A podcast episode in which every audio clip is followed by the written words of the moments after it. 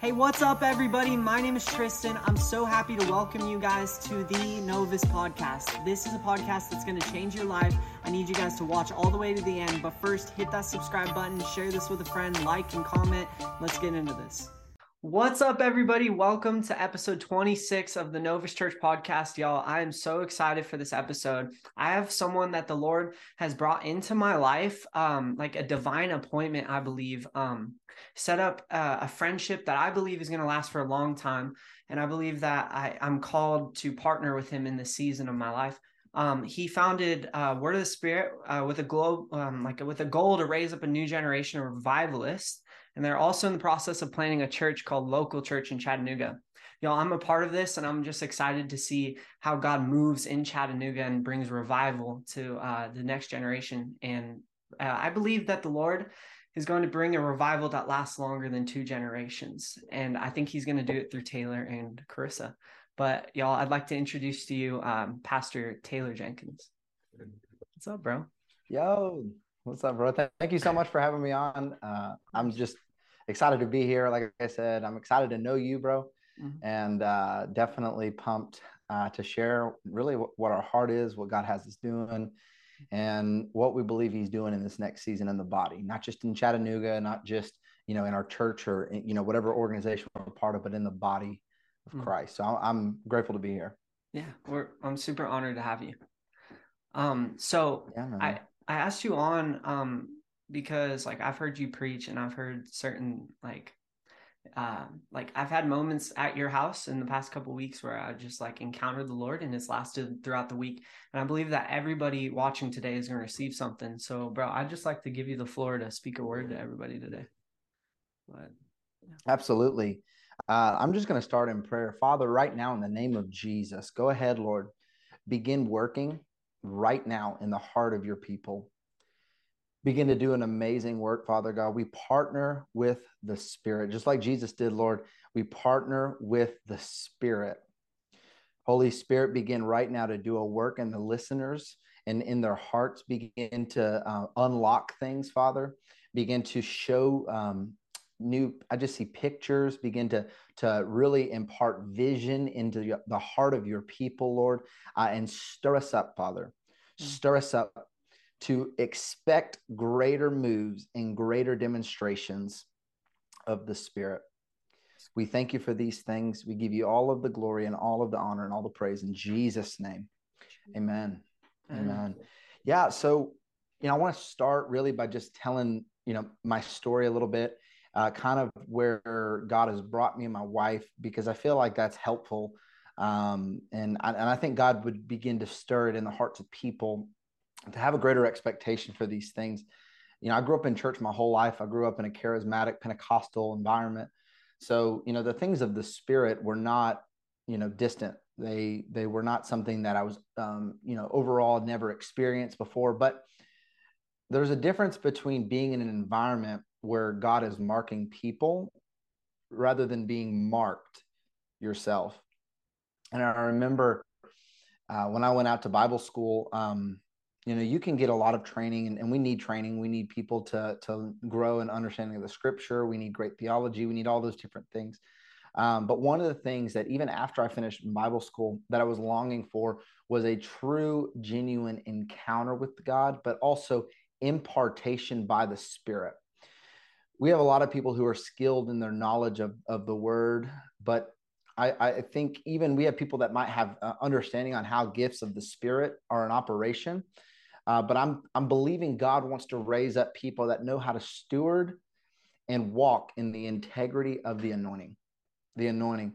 And that was what really my heart was coming out of Bible school. And I remember uh, I was working at a church and we were doing a young adult ministry at the time. And uh, we had a, a, guest minister come to our church. And uh, there was a lot of buzz. He was going to do a week revival meetings. And in doing these revival meetings, I remember I, it was almost like I was like, yeah, this is going to be cool. You know, we have this guy coming. Uh, y'all may know him, uh, Rodney Howard-Browne, and he was coming. I didn't know much about him, but I remember as uh, I was driving up to the building on the first night of the meetings, I remember as I got down the street, close about probably 50 yards away from the building, I felt the tangible fear of the Lord. And it was within 50 yards of getting to the to the room, I knew God was fixing to do something. God was fixing to show up and God was fixing to move mightily. I didn't know what to expect. I really had never been in one of his meetings before, uh, but I knew God was fixing to, to do something. And so from that, I just fixated my heart on receiving. See, I, that's a side trail. I'm gonna go just quickly. There's a difference between going uh, and listening to a meeting and then going with expectation to receive. In your heart, open and pulling on the gift of God in somebody. And I remember I was so hungry. I got in there in that room, and what was a four hour service felt like 30 minutes. I wanted something, and I knew God put something in him, and I was hungry for it. I desired it. And I had an expectation. I didn't even know what I was expecting, but my my my hunger was just there. It's almost like if you were to hunger after something, you you've never tasted it, but you've seen it and it looks good, and you're like, man, I have to get this. And so I remember I was uh, driving up, and I go in there. Four hours felt like 30 minutes, and I was locked in. And then from that moment on, he started doing ministry time at the end of the meeting. And he would call people up to lay hands on them. Well, I was just looking him straight down because he had something in him. You know, Jesus carried something and the woman with the issue of blood she made a demand on what he carried. And so i was just pulling and i was just really grabbing whatever he had. I, I knew i wanted it. I knew i wanted it. And it's funny you would look around and you'd see other people they would turn their head and and you know they didn't necessarily uh, engage with what was happening but i knew i wanted it and he called me out of the i think it was probably five to six hundred people. He called me out to receive prayer and i go up there and he just swooshed his hand across my face and the power of god knocked me back and i fell back. That happened the next two nights. I had an encounter with god all three of those first nights of those meetings. And it was almost like this continuous just note of impartation. And you know in the moments you you just respond and you yield and you allow god to do what he wants to do. And i knew that you know i was touched but i didn't know what for. I didn't necessarily have an understanding of of what was going on in me. But then afterwards very very quickly afterwards when we started up having meetings for our young adults again the power of god began to break out in the same manner in which I received. You know, I heard um, Richard Gordon. I know you love uh, Tristan. You love Richard.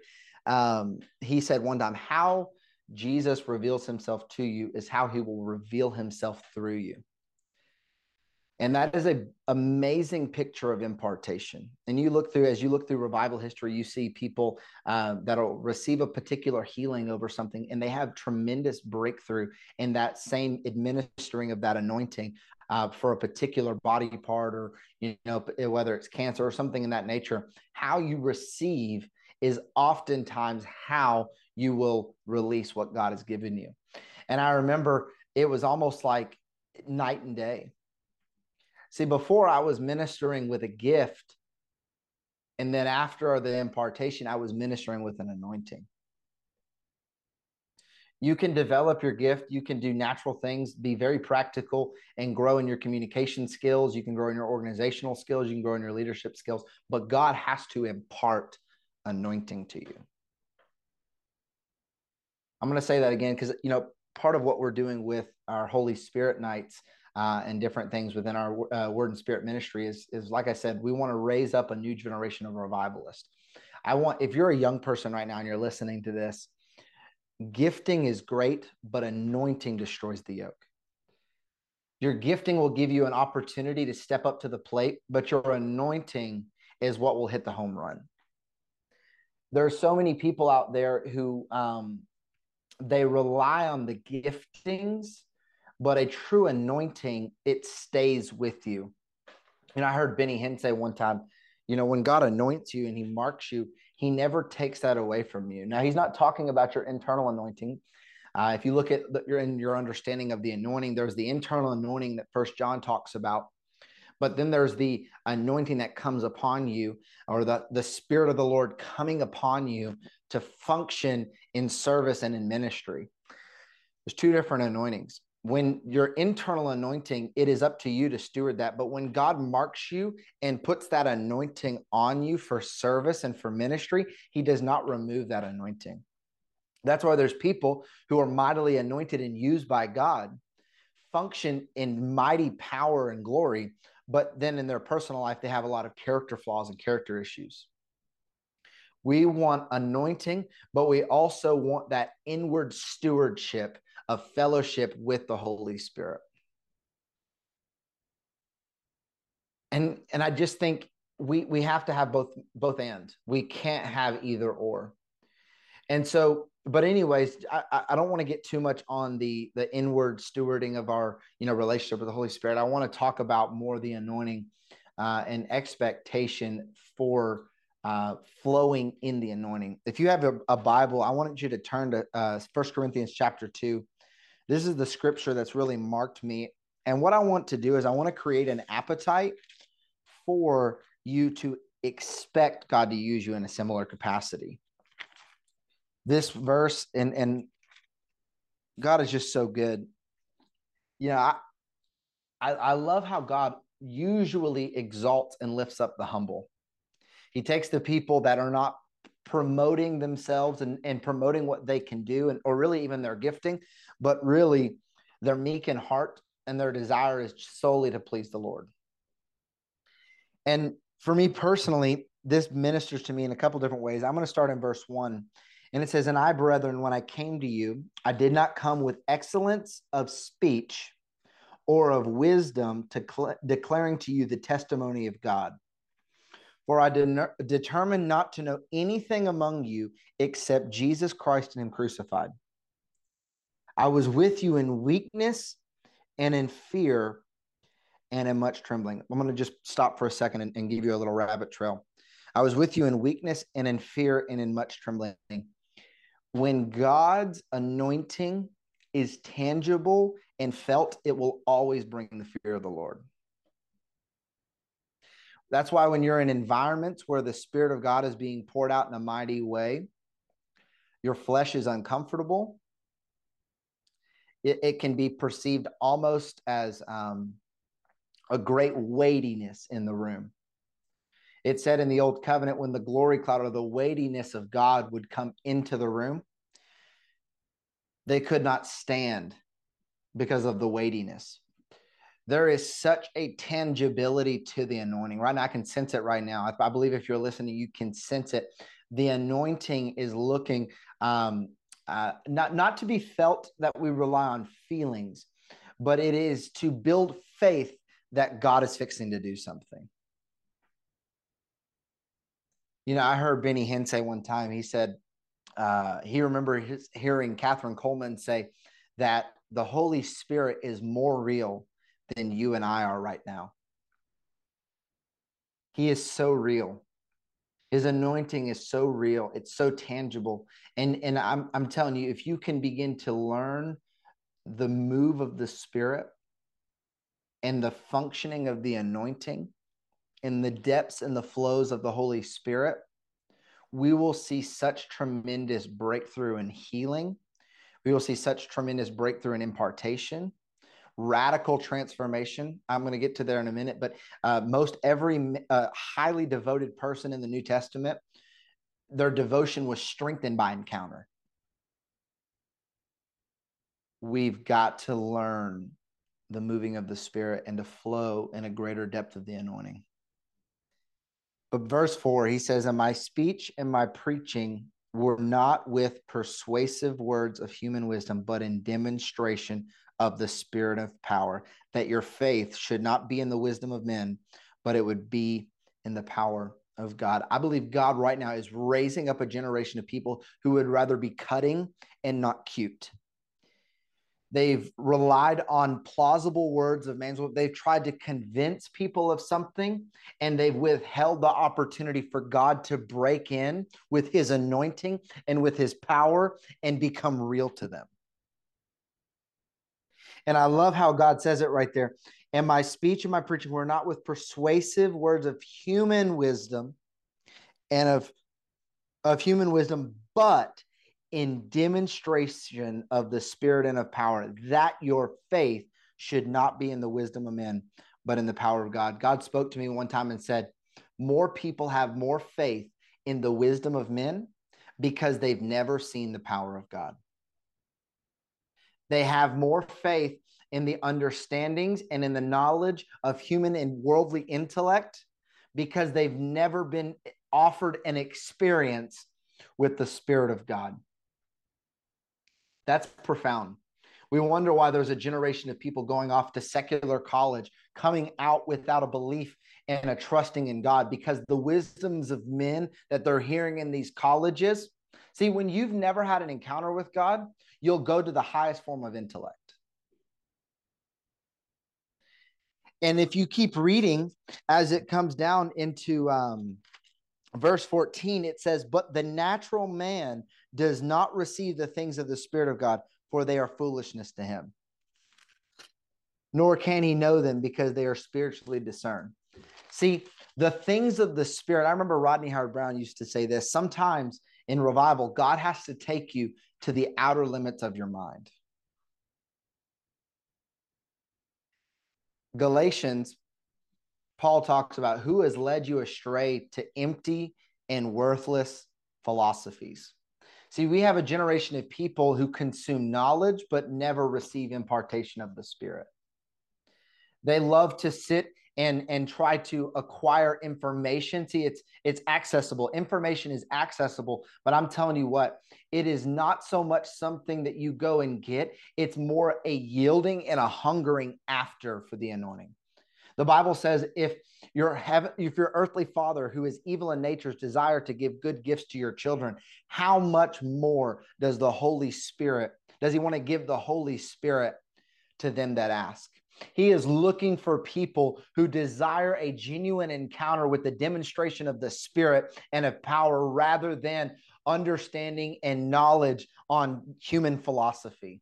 He wants a people who know how to push through the crowds, like the woman with the issue of blood. There's this old song, it's this old revival song, and it's just one touch of your glory, just one touch. Just reach out and receive and take it and say that it is mine. I'm telling you, when I'm in a room where I know the gift of God that's in somebody is in manifestation and operation, I am pulling. I'm sitting there, I'm keeping my heart open. I'm making a demand on what God is doing. If somebody is ministering with the anointing, you're going to find them over where I am in the room because I'm so hungry. I'm pulling him over to where I am. There's something about hunger that always has a move of the spirit close to them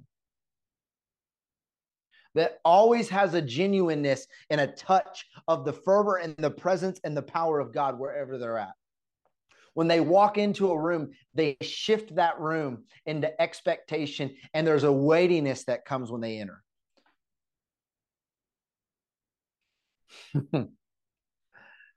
We've got to get ready and got to build our expectation for more for more.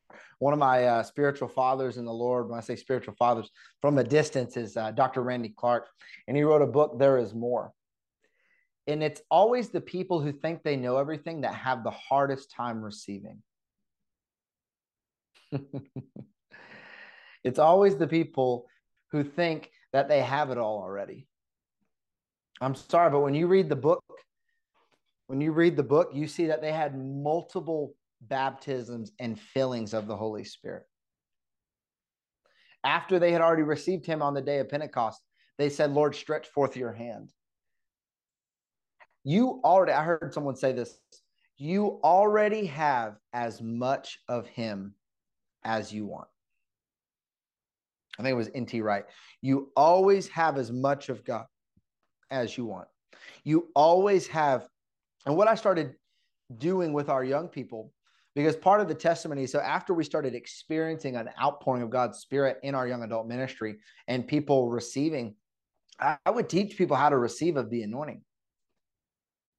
See we think this stuff is natural. If it was so natural and easy everybody around the person that was uh, the, the woman with the issue of blood would have been healed as well.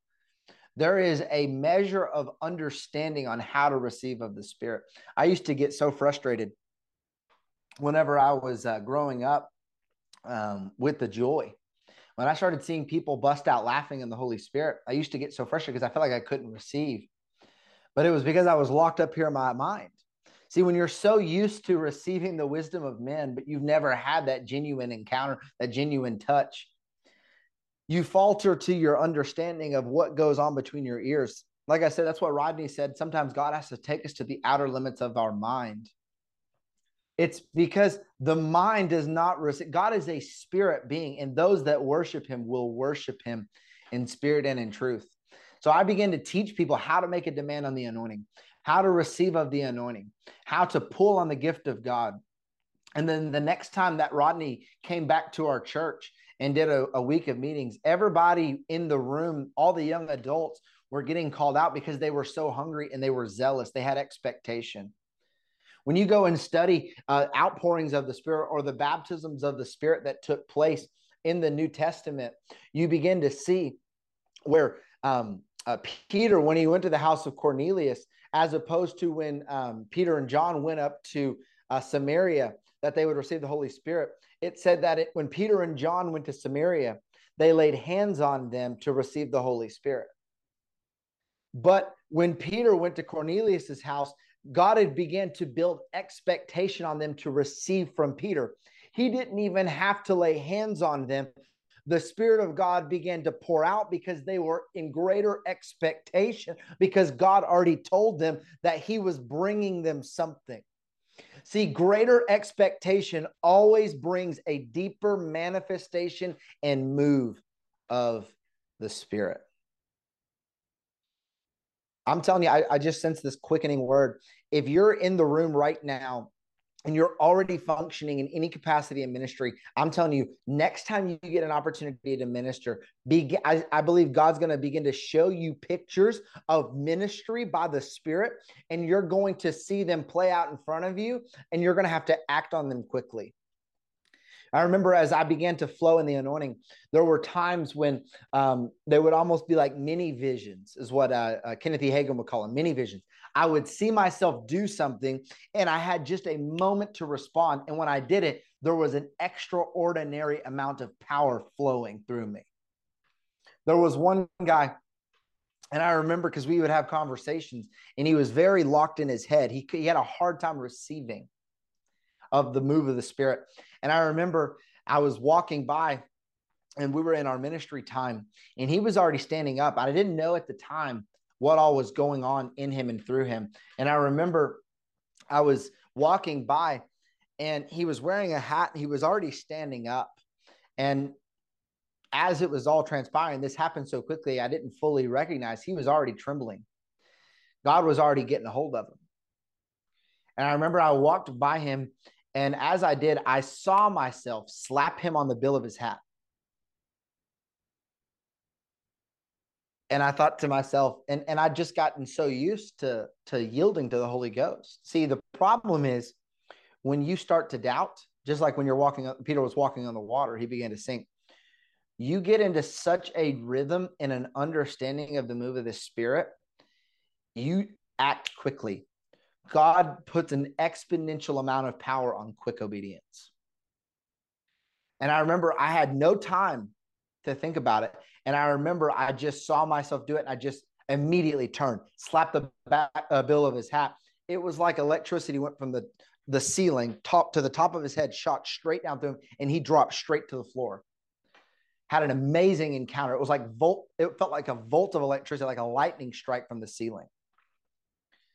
There was another time, my sister-in-law, Kyrie, I would I walked by her and I just saw myself grab her hand quickly. And as I did, it felt like two little volts of electricity shot through my hand into her hand. And it literally, you could see her bounce, joom, joom, and she fell out under the power. And I used, and, and so I feel like there's some of you watching this right now. You need to begin opening your heart and seeing God use you.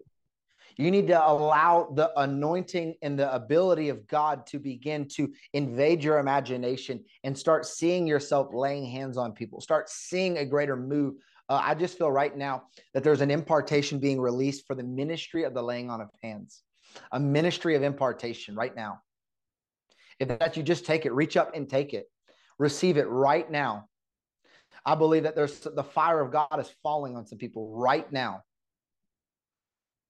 Now, more, Lord. Increase it, increase it, increase it, increase it. Like Tristan said, that's gonna be that's gonna come to you in the middle of the week.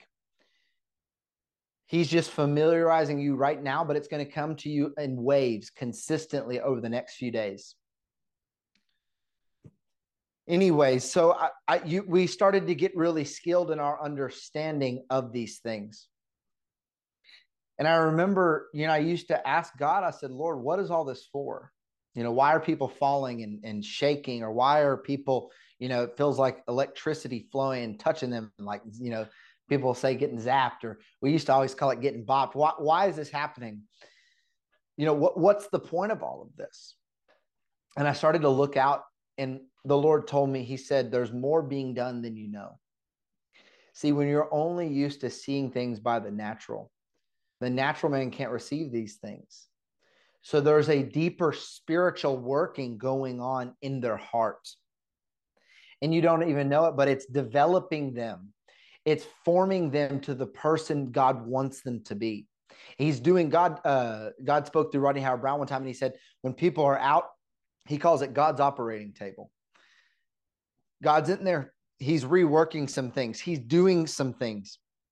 In Maria Woodworth Etter's ministry, when people would fall out under the power or they would get stuck in trances, they would come to and they would begin talking about having encounters with the with the uh, with Jesus Christ. Like they would have open vision encounters in those trances where Jesus would come and speak with them. See, there is a spiritual working. We're so used to looking at things after the flesh. There are so many things that that by the anointing could be sorted and dealt with that would not it takes sometimes it could take 5 years in the natural of counseling what it could take God in five minutes to do through the anointing. Benny Hinn used to say, once you know and begin to function under the anointing, you'll stop doing ministry without it. You you want like when when you get an understanding of, of how much of a difference the anointing makes, opposed to just even getting up there being charismatic and full of personality, you'll get to where nothing else you would rather have nothing else but the anointing to minister with. I see right now, too, there's people, the anointing is going to come on you in your quiet time. You're going to begin to write down the mysteries of God. I feel that right now. I, I sense that there's people here. See, the anointing is different depending on God's intended purpose for your life. The anointing could come on you. See, the anointing in my life, I, I believe God's imparted things for me to, to release impartation. But there's and, and that's through the laying on of hands. That's a ministry of the laying on of hands. I believe some of you god's going to begin to anoint your tongues that you're going to preach with an anointing of an evangelist. And when you get up it's going to cut the hearts of people there's some of you right now you're going to see things by the spirit you're going to begin to articulate things in book form, and the anointing of God will be in those words. There's going to be people that there's such a strong potency of the anointing. You're going to like like Paul, you'll have an anointing that will flow through you into cloths, and that anointing will be handed out to people, and they'll receive healing. There's people that are that God's going to begin right now anointing and touching your hand. You're going to feel that heat. I believe that's in your hand, Tristan. I, I I think that God's going to begin uh, anointing people with heat, and there's going to be a tangible difference in your operation of ministry here on out. But now, see, it's not just so much about the feeling as much as it is God is trying to speak to you and reveal to you to inquire of Him. See, we think sometimes when the anointing comes or we have a word come, you still have to partner with God and say, Lord, do you have me to release this? There's a greater working and move of the Spirit that has to be encountered. We need to learn the rhythms and the movings of the Spirit. We don't need to short circuit the move of the Spirit. I was in a meeting one time with Dr. Randy Clark, and it was one of his impartation services. And again, I, am endeavoring to learn I don't want to grieve the Spirit of God. You know, Bill Johnson always said, live with the dove in mind. I don't want to grieve the Spirit of the Lord. I want to be consistently um, just in that place, in that pocket of of receiving, of of of allowing him to do what he wants to do. I don't want to grieve him. And another thing is I don't want to short circuit him. But I was in a meeting with Dr. Randy Clark, and at the at the end, he ministered for about two and a half hours of, of just preaching and teaching. I think it was about two and a half hours. But the last 30 minutes, I felt the fire of God, the electricity of God come on top of me and remain on me. Now, I had enough understanding of the anointing, I had enough awareness not to short circuit what God was doing because it was not the time and it was not the place. God wants people that are skilled in these understandings, that understand the time and the place of these things. But I, I couldn't resist him. But I just sat there and I allowed him to work on me and I began to tremble. See, again, in weakness and in fear and in what trembling, I began to just tremble right there and I held it. My flesh was so uncomfortable. I was so like the spirit of the Lord was so strong on me that I knew that I was like, God, you've got to move. You have got to break this thing open. But it was 30 minutes of that abiding working of God's spirit, but I couldn't just resist him. I also knew not to short circuit what God was doing in the room. See, there's a difference between a personal anointing and a corporate anointing. And when that corporate anointing comes on you, you do not need to just short circuit it. But I remember I was like, God, please help him wrap this teaching up and start ministry time. I, I like I've got to get this thing done. And he kept telling story and story and story and story. And later he uh, the Lord spoke to me why Dr. Clark was doing that.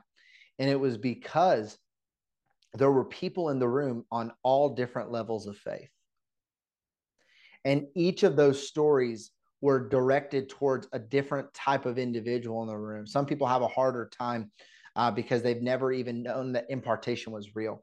Some people are, uh, you know, they're they think they've already experienced it all. Some people, you know, and so he would tell these different stories, but I knew I could not grieve him, and I knew I could not short circuit him, so I had to just let it remain.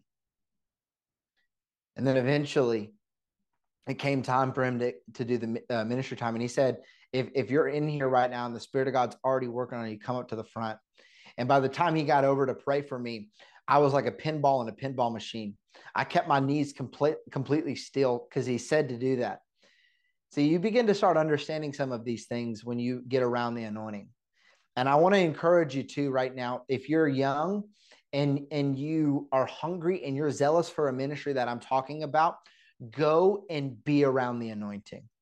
God told me at the beginning of 2022 that this would be a year of going and paying a price to being in environments where the anointing was tangible and, and being administered.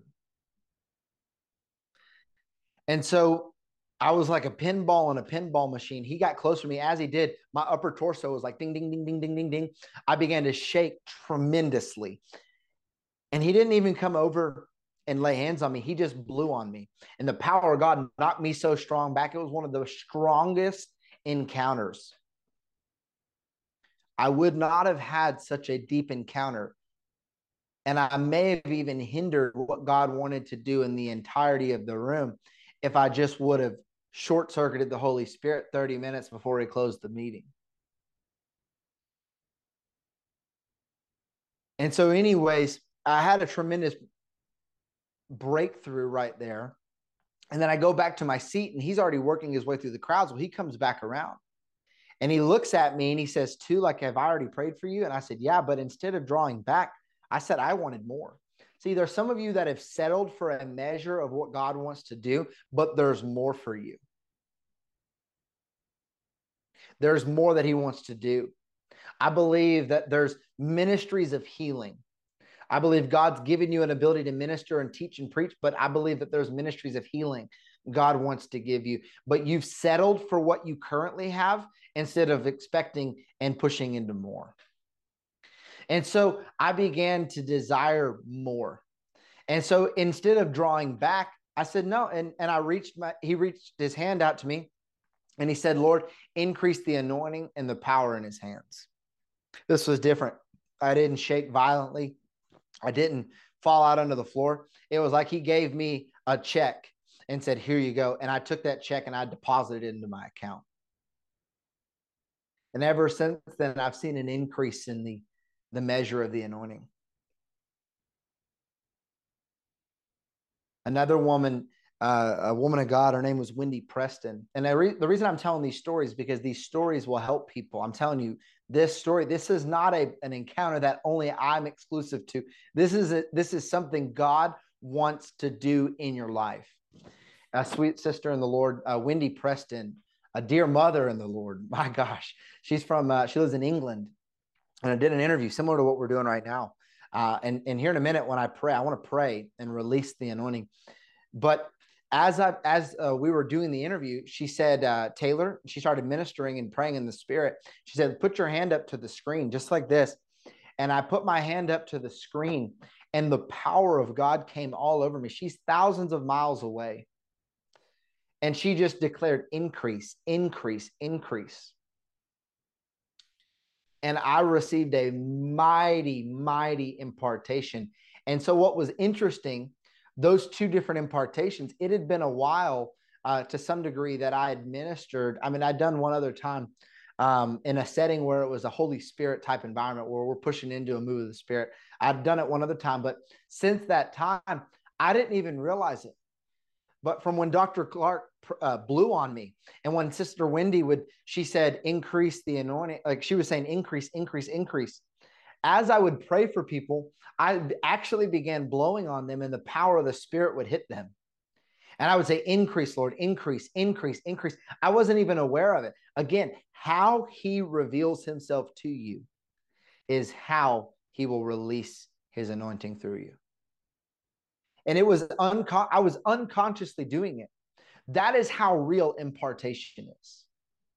God is, I, and I, I see this too. Some of you right now, God has put an anointing in your pastor, and He's put you underneath that pastor so you can receive of the anointing that's on his life. Stop floating. Stop floating. Some of you are floating around trying to, to receive something that God has put in your pastor and he's just asking you to hook in in honor. You will always receive from what you honor. And so I was unconsciously ministering this way. And I guess what I'm trying to get at and what I want to say is I believe God is raising up a generation of people that know how to steward his anointing that are hungry for something other than a good preach, a big, you know, a big worship set. I believe, and, and you know, even a side note on that, some of the strongest moments of, of anointing and impartation, there was no music. And I think it was because God was getting me out of this box of expecting that the, the only time the anointing is flowing is when you, you get the the Holy Ghost goosebumps at worship. I'm telling you, one time Rodney, uh, I heard him say, he said, there's uh, some anointings that um, I have to step out in faith on. I don't sense or feel them as much as I used to, but it's because God's expecting me to step out in faith on them. I'm telling you, these are just things, guys, you just begin to learn. Sometimes the only way to get practice is getting all up in there. I'm telling you right now, some of you go, uh, and I just want to encourage you. These are these are people the Lord has uh, encouraged me, uh, or, or specifically that I'm supposed to pull on the gift of God in their life. If you can go right now, go look at um, Global Awakening's website. Go see Dr. Clark's schedule. If you're in the California area, he's going to be doing impartation and healing meetings at Bethel Church in Redding. I, am telling you, go look at uh, Dr. Clark's ministry. And, and God is doing something. What happened in the 1990s through Rodney Howard-Browne. God sent Rodney Howard-Browne to Tulsa back in the 1990s. A lot of the meetings from his time in Tulsa, not the ones I'm talking about, but the meetings that uh, some of the most powerful meetings that have changed my life is if you go look at ORU in 1993 and 1995 of Dr. Rodney Howard-Browne. There's so many people getting prayer, getting touched by the power of God that he's out in the grass outside of the arena praying for people. A tremendous revival broke out. But in the 90s, God had him go to Tulsa, uh, actually to Broken Arrow, to a place called Rhema. And Dr. Clark was told by the Lord, this is before anything happened in Toronto. He told him to go to Tulsa. And he was, at that time, you'll hear Dr. Clark talk about how he was struggling in his ministry. There was not really a ton of breakthrough and supernatural activity. And God told him to go the power of God touched him in uh, at Rhema in the 90s through Dr. Uh, Dr. Rodney Howard-Browne's ministry. And he took it back to a regional vineyard meeting.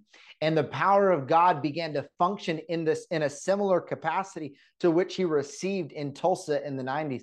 And so much so that a guy named Happy Leman sent him up to Toronto and to John Arnott's church because John Arnott was hungry for this. And most of you are familiar with the Toronto blessing that sparked the Toronto blessing. See, impartation, God is still raising up people that carry his anointing, that releases that, that strengthens the people. In Romans, it says that Paul longed to be with them, that he may impart to them some spiritual gift. There are people that carry, see, you are so interested in people that teach with acuteness, but God is trying to say that there are people that carry something and you need to get around it so you can pick it up. It's not something that is going to be heard just through teaching. You have to catch it. It's in the room, and you're going to learn, like the woman with the issue of blood, to make a demand on that anointing. And it's not for you, it's for the people God has predestined for you to minister to and to touch. There's some things, you know, God told Dad Hagin, he said that if there's uh, there's uh, measures and moves of the spirit that if they are not taught to the next generation, they will be lost in the earth forever.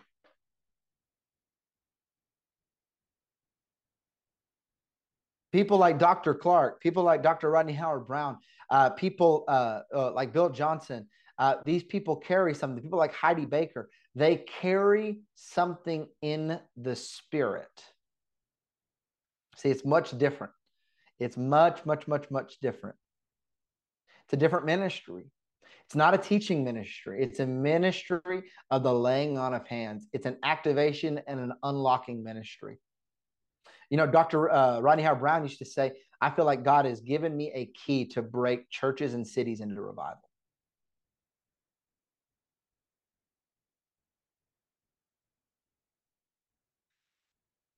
And so, right now, I'm going to pray. And I know, Tristan, you wanted to do some questions, but I'm just going to pray and we're going to invite the Holy Spirit. And, guys, please reach back out to Tristan. We want to hear the stories if God touches you genuinely, we want to hear what he's doing and what, what was said. So, Father, right now, Holy Spirit, I believe that there's people that have already been experiencing that fear and trembling, that weightiness of the anointing. Increase it right now, Lord. Touch right now, people, right now. Fire, fire, increase Increase, increase it, increase it right now in the name of Jesus. Increase it right now in the name of Jesus. If you can, if, if, if you can, put your hand up to the screen right now in the name of Jesus. I, I impart to them a, a, a, ministry of healing, a ministry of the laying on of hands right now in the name of Jesus. Holy Ghost, move, touch them right now in the name of Jesus. More, Lord.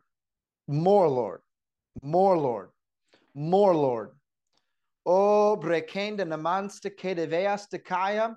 I, I right now I feel like God's breaking people of of cyclical and and tormentive thought patterns now by the anointing.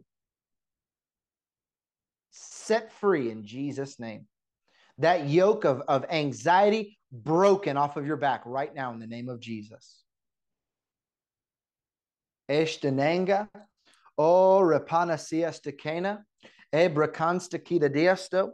There are some right now, I even feel this is this is intense, but you know that there's been more, you have experienced more, but you are refusing to walk in the fullness of what God has imparted you into because of fear of what others may think. And God is saying, Repent right now, and I'll use you again. I'll use you in a similar capacity. Oh, thank you, Jesus. I believe I, uh, one of the things God spoke to us earlier, actually at the end of last year, but coming into the new year, was that there will be an increase in dreams. I believe right now that there's people watching. Your God's going to begin to reveal himself to you in dreams. He's going to begin to give you words of wisdom and words of knowledge. Daniel type interpretation is on its way. You may not know what to do with it, but God's sending people to interpret these God dreams. Oh, thank you, Lord Jesus. Thank you, Jesus. So we give you all the honor and all of the praise in Jesus' name. Amen. Amen, bro. Woo! I'm feeling it. Um, Glory. Wow. Okay, so I, I formulated some questions that I, I, told you last night I was working on, and I actually Lord just gave me a question uh, while you're speaking, and the first question I have for you is, how do we recognize when the Spirit wants to move? And then this is kind of like a two part question, and how do we get our mind out of the way? Okay, so recognizing when the spirit wants to, to move. Number one, I want to encourage you, and I know I mentioned that there's a difference between the individual anointing and the corporate anointing. In the individual time, in the waiting on the Lord, in your quiet time, and in private, hmm. you'll develop a sensitivity to his working and his operations that when you get in person, he'll begin to to to min, to move in the same way and so you'll you'll kind of move out of a position of of god are you here are you here are you here but out of the overflow of being interrupted in your personal time you'll begin to sense him in the other time the other thing i want to say on that though expect it Wow. We think some of this stuff is so supernatural, and it is supernatural, meaning like spectacular. We, we get confused supernatural with spectacular, and we don't. Ex- if God's given you anointing, expect that anointing to begin to manifest and flow. Mm-hmm. And usually, when I start, I'm gauging where the room is at in their faith level because I'm in such expectation that God wants to do. So now it's my responsibility to get people to a place of faith and that's when you really start to know when it starts to, to be more potent. Uh, I heard one time one person said, uh, uh, Mark Hankins, if you're familiar with him, he said, when people begin to receive of the anointing, the anointing increases. And when people begin to um, uh, resist or, you know, say no to the anointing, it begins to decrease. And so those that that's kind of how to know when it's there. Uh, but start by raising your expectation. And then the second part of the question you said was, what was it? How do we get our minds out of the way? Um, I, you know, I remember Dad Hagin one time would say there was a time in his personal personal time with the Lord. He uh, he was praying in the Spirit. I think it was for four hours, and he had never prayed in the Spirit for four hours at one time. Wow. And I remember he said that it was so hard to to get to that point. It wasn't about the time, it was just at the 4 hour mark he hit this gusher. Hmm. And it was really this place in the spirit. And I say that to say when you get there one time, it's a lot easier to get there again. Hmm. And when you're in an environment, when number one, so the, there's twofold to this when you're ministering the anointing and when you're receiving the anointing. When you're receiving the anointing, you're there to just yield. Hmm. Surround yourself with it until you know that I, I'm I when, when I get up there to receive of the anointing, I just completely turn tune this out. Right. I just completely tune it out. And I just I, I and, and don't get me wrong, it's fighting me the whole way there. Even when I fall out under the power. Immediately, what does the Bible say? That um, there are those who their heart, it's like um, the the enemy comes and snatches the word of the Lord out of their heart. The enemy's trying to come and take from you what God just did. But what I say on the starting is, I don't even think about it. And as you begin to learn to yield to the anointing, mm-hmm. it's easier and easier and easier. And then so much so that as you begin to learn to yield, then you begin to learn to release the anointing. Wow. Okay, so let's talk about anointing then. So, um, how do we recognize the anointing, like that it's been given to us? You said that um, you felt an increase handed to you like a check from Randy Clark. Um, how did you recognize that the anointing first fell on you? For what? Well, number one, you need understanding that there's different operations of the spirit. In First Corinthians 12, it talks about how there's uh, it's the same spirit, but there's different operations, manifestations, and demonstrations. There's yeah. there are various manifestations of the spirit, and the best way to recognize it is to get around it.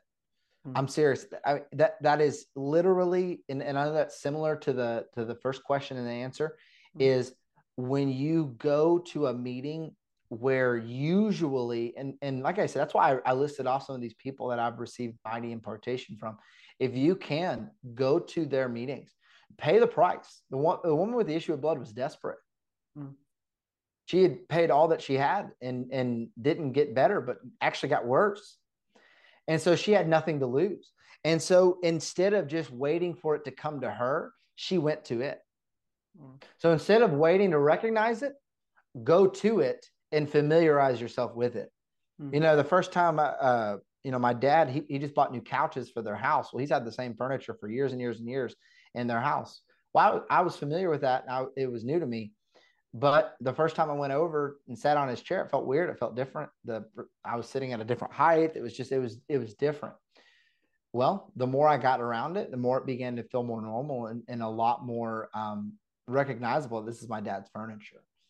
You see what I mean there? Mm-hmm. Yeah, that that that's very good.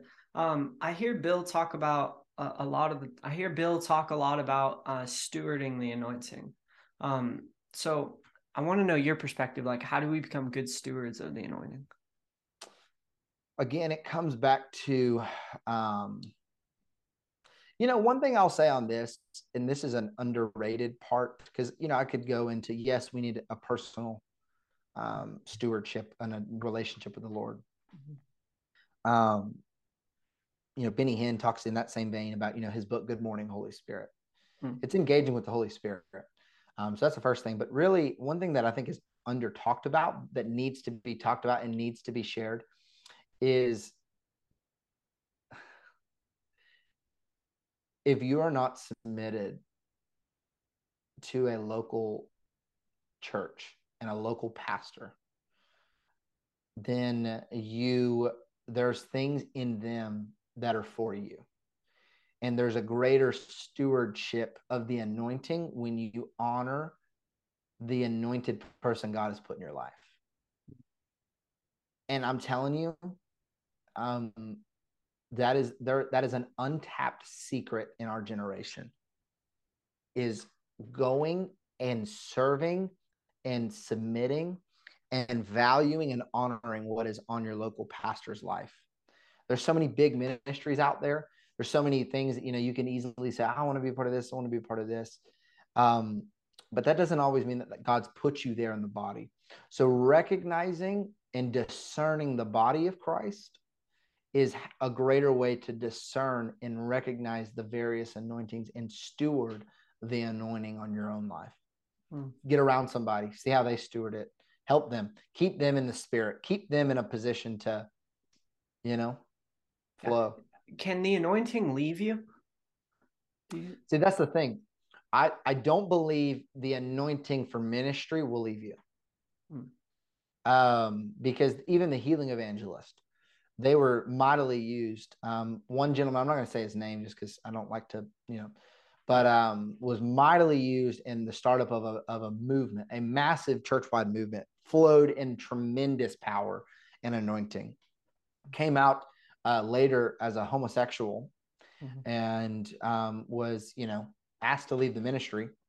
But even late in his life, there was a, he it was known uh, by his partner that even uh, this is way after he was he'd left the church, way after that he was out of ministry, and he was walking down the road, and there was somebody with like a drawn up, withered hand, and he looked over at them and said, "Give me your hand," and then as he did, the hand was completely like yeah. miraculously creative miracle healed.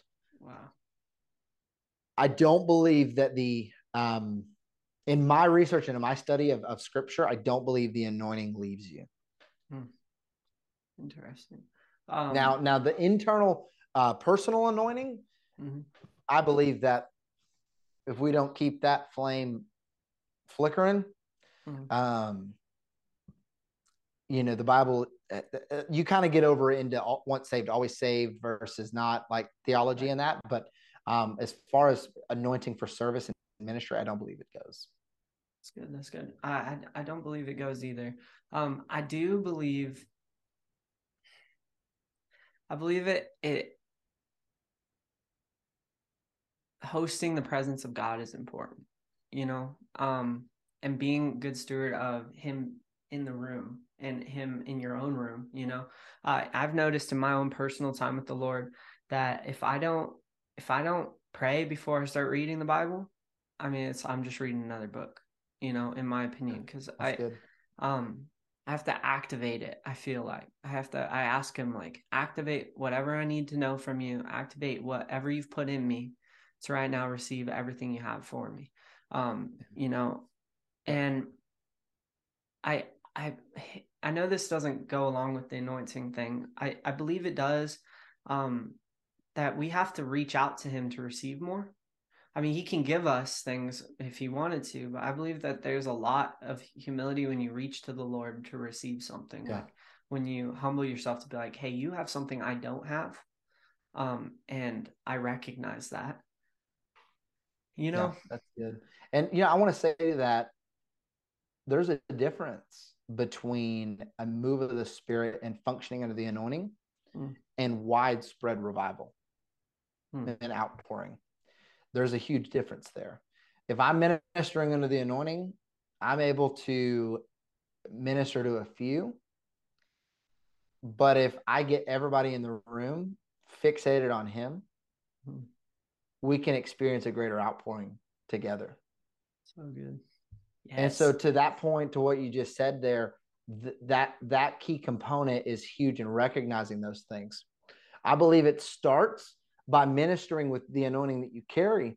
But there is, see, we don't, we know very little about the moving of the spirit and the depths and the flow. Like I said, it's fascinating that Peter, when he went to Cornelius's house, the spirit of God just fell on people.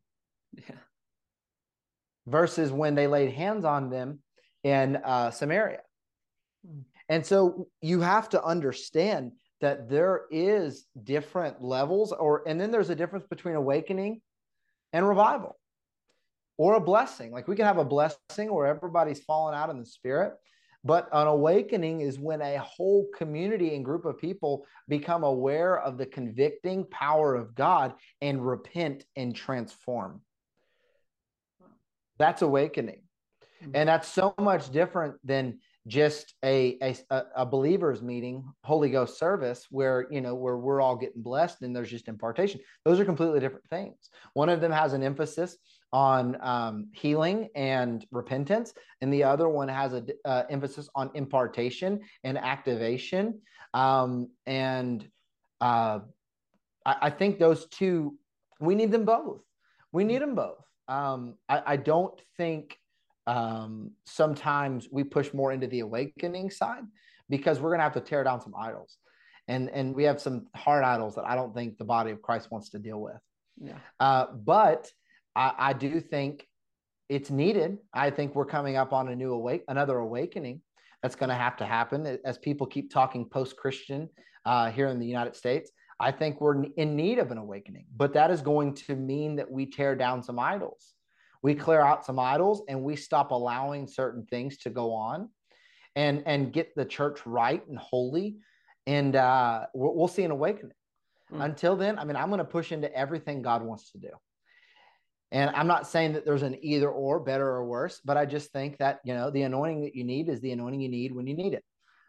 And right now, we need a full blown awakening. Yes. A turning so, back to God. Yeah, we do. We do need it. And so I want to ask you I love uh, just talking to you and your vision for Chattanooga. Uh, what do you see God doing in Chattanooga? I want God to do something. See, first off, you know, you mentioned we're starting a church. Mm-hmm. We are not here to just promote the vision of, of our church. No. We want God to get Chattanooga into its destiny from before time began. Mm-hmm. You know, I love to use the example of what was Redding, California to the body of Christ before Bethel. Now, I'm not saying there was nothing significant, but you see what God was able to do in the city because of people willing to get Redding into its destiny. I remember hearing a story with Michael Koulianos was driving around. This is before Jesus image, and God gave him a blueprint for Jesus image while he was riding through the city of Redding. And he went and told Bill, and Bill said, Yep, that tends to happen here. God has a destiny for every city, and every city is different. See, we've sterilized our message to fit the masses without recognizing what God wants to do in any given place. Mm-hmm. And every place is different. You know, it, it, what worked in the Jesus movement on the West Coast may not have been what was going on in the charismatic renewal in the Midwest. Very different times, very different movement, and very different expression, but they were happening at the exact same time. And so you see how God has a given destiny. So I believe Chattanooga's destiny, uh, the the word we're standing on and we're we're partnering with as a community, is that um, Chattanooga is the midway point between Atlanta. It's two hours from Atlanta. It's two hours from Birmingham, and it's two hours from Nashville. Those are three of the major cities in the southeast of America. We believe God wants to use Chattanooga to be a gateway city for revival to break out in all of the southeast. We believe that it's going to be a place where he can pour like honey, the glory of the Lord over these mountaintops, that it runs down into the valley, and that there would be such an ease and an ooze of the potency and the preciousness of God in the city. And that when people come in, they they get refreshed, they get built up, and they, and and specifically ministers. We want to see Chattanooga be a hub where people come that are laboring in their field for their city uh, to get refreshed and encouraged and that they could leave and go back with a new anointing and a fresh anointing. Wow. Wow. So good. Ah, see, this is why I asked you that because I, I, I see the vision and I see it happening. And, uh, you know, in Redding, I think Chris and Bill like have done a really good job at partnering with like the people in authority in Redding, like the mayor, the, you know, mm-hmm. um, and I, I see us doing that with local, with you doing that with local, like um, and I believe that's a big part of taking a city back for the kingdom is um, bringing. Yeah, that's it. Yeah, uh, submitting, like having, teaching the people in authority to submit their authority to the kingdom. You know, I think. Well, and even with that, I'll say, um, you know, our our tagline for our church is the local expression of His eternal kingdom. What if we started to reimagine our city after the nature of the kingdom? Hmm what if we looked through eyes of redemption to see all things redeemed back to God? That's something one of the people that I've really received from Julian Adams. He says, he said, what would it look like? We don't need uh, tithers and business people um, so they can just give to our organization. We need them to go and look into the city with eyes of creativity on how can we make this look more like heaven? How can we fund um, advancements to bring uh, socio-economical advantages to other parts of the city to make it all look like heaven?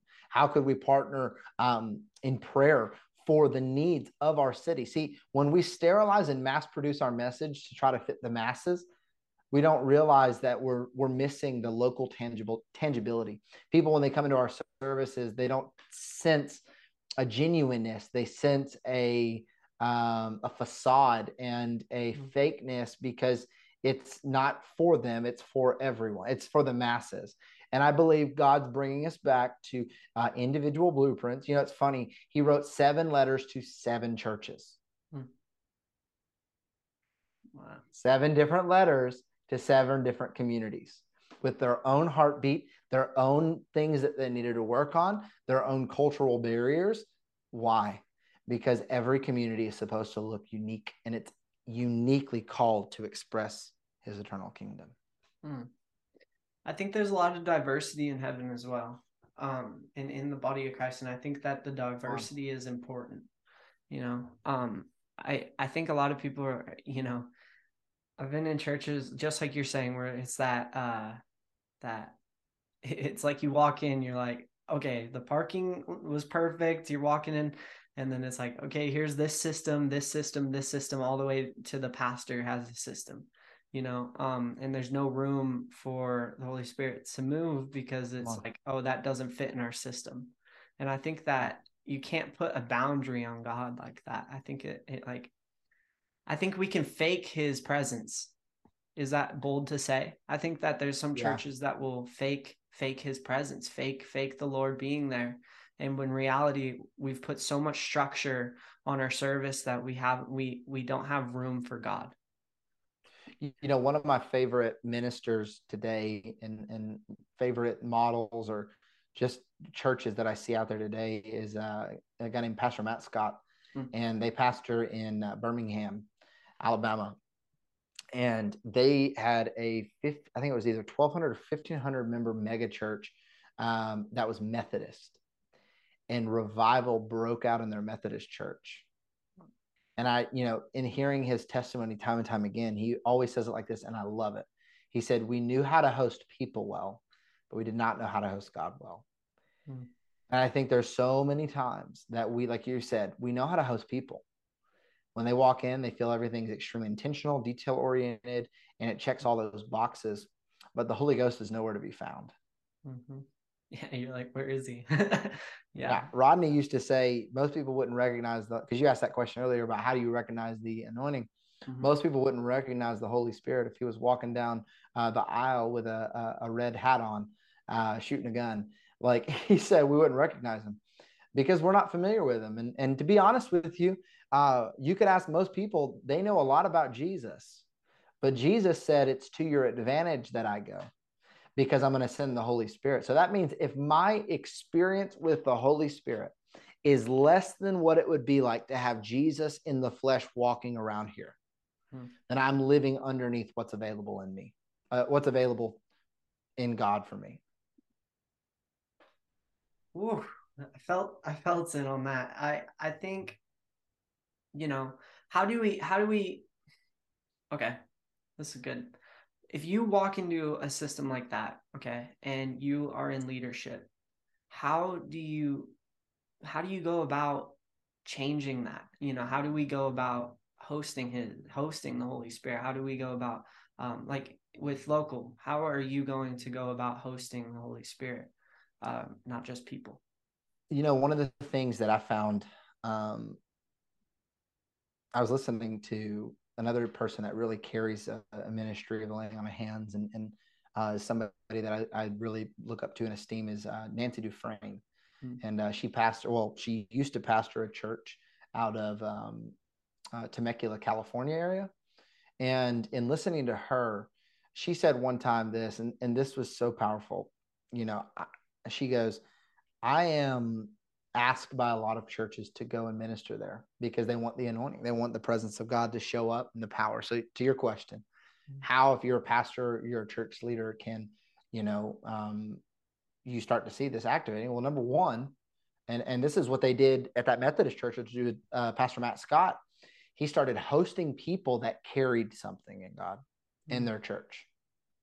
Okay, that's the first thing start looking around at who has it. If you have a church and you're in you're like you have a community of people there are people that god has put in the body of christ to travel and bring impartation to churches. That's what dr randy clark and them do.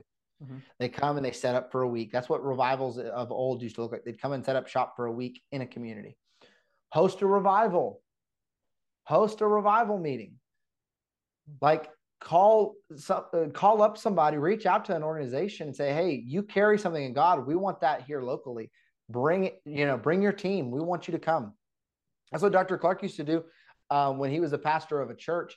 Uh, he had um, uh, the first time he ever experienced the word of knowledge um, like i think they had had one breakthrough in it but they saw an increase in the word of knowledge in their church uh, when they reached out to uh, john wimber. But john wimber wasn't even able to go he mm-hmm. said, I'll send my, uh, he, and I, I, heard him tell the story live.